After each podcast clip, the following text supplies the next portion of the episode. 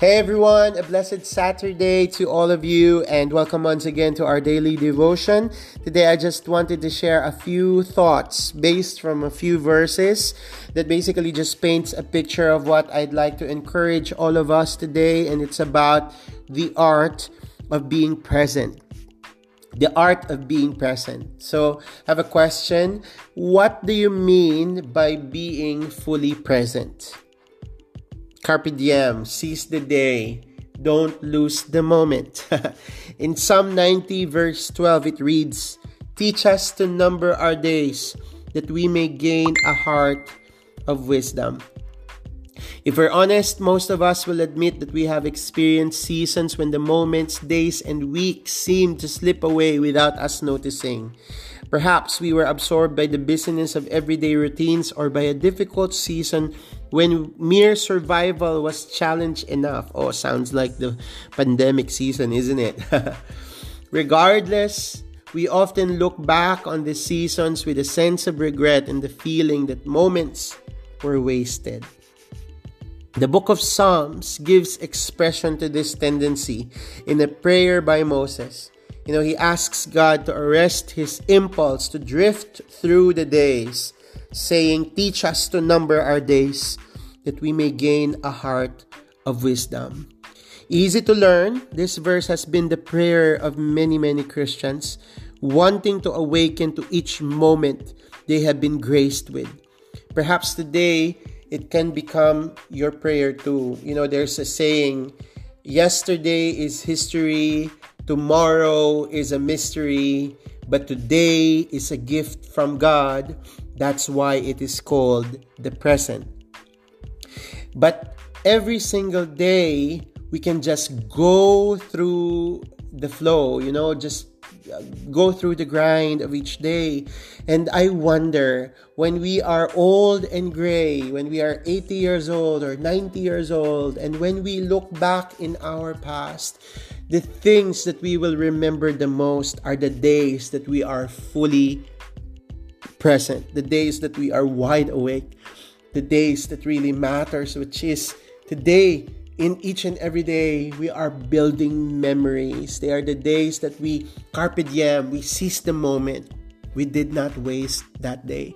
You know we won't look back uh, when we are old and gray. And remember oh you know what i've done when i was 35 years old in that office while i was working? Those days we will remember not you know our work. It, i'm not saying that work is not important but what we will remember are our relationships. The way we have spent our time with our wife or our children or our friends our church family we will remember the days when god has used us to minister to someone or bring someone into the saving knowledge of jesus. When we have blessed when we have helped when we have you know extended our hand to help those who are needy.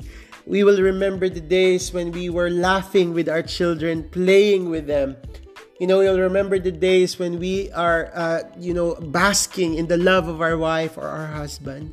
And we are all together as a church, worshiping the Lord and being filled by the Spirit. We will remember the day the days when we were in the presence of God alone with Him and praying to Him and very intimate in our prayers, we will remember what we prayed for and what we were praying about. Those are the times that we will remember. And those are the days that will matter when we're old and will matter when we are in eternity. So don't miss the mark. Don't miss the mark. I bet, and I, I guess this is the meaning of this prayer of Moses Teach us to number our days, that we may gain a heart of wisdom. Another way to interpret it is Lord, I don't want to miss you. I don't want to miss what you want to do today. I don't want to miss the purpose of why I am breathing this morning. Lord, I want to give you space to show me what this day is all about. Look at this simple verse in John 20 24 to 25. It says, Now Thomas, also known as Didymus, one of the twelve, was not with the disciples when Jesus came. So the other disciples told him, You have seen the Lord.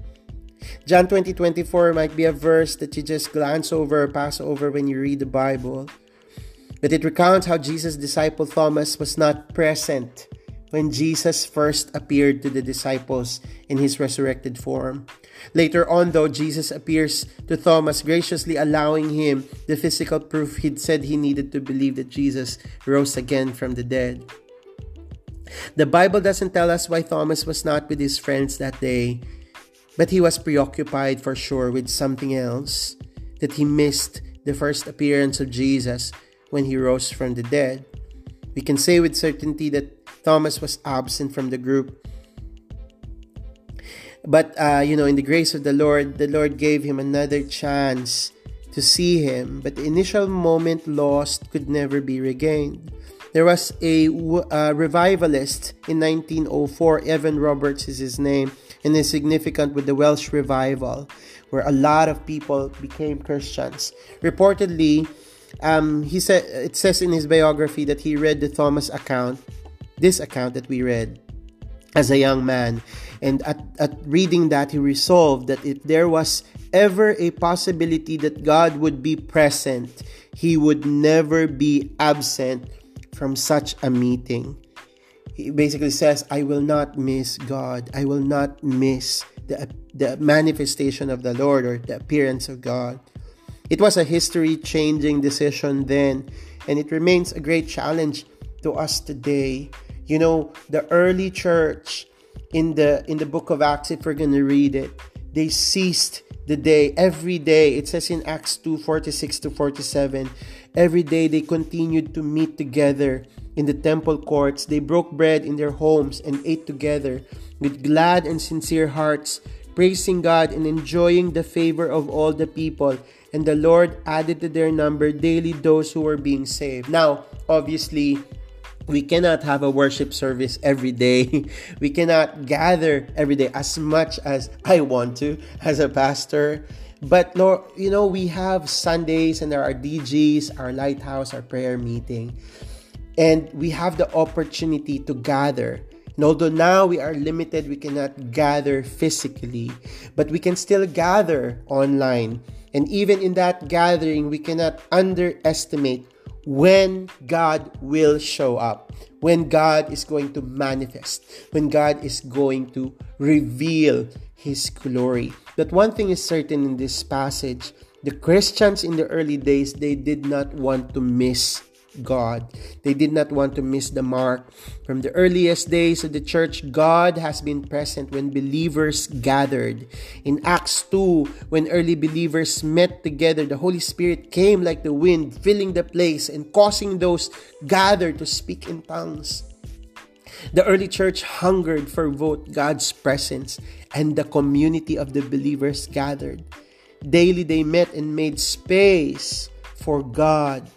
They made space for God. They found what Jesus had shared with his disciples to be true that where two or three are gathered in my name, there I am in the midst of them.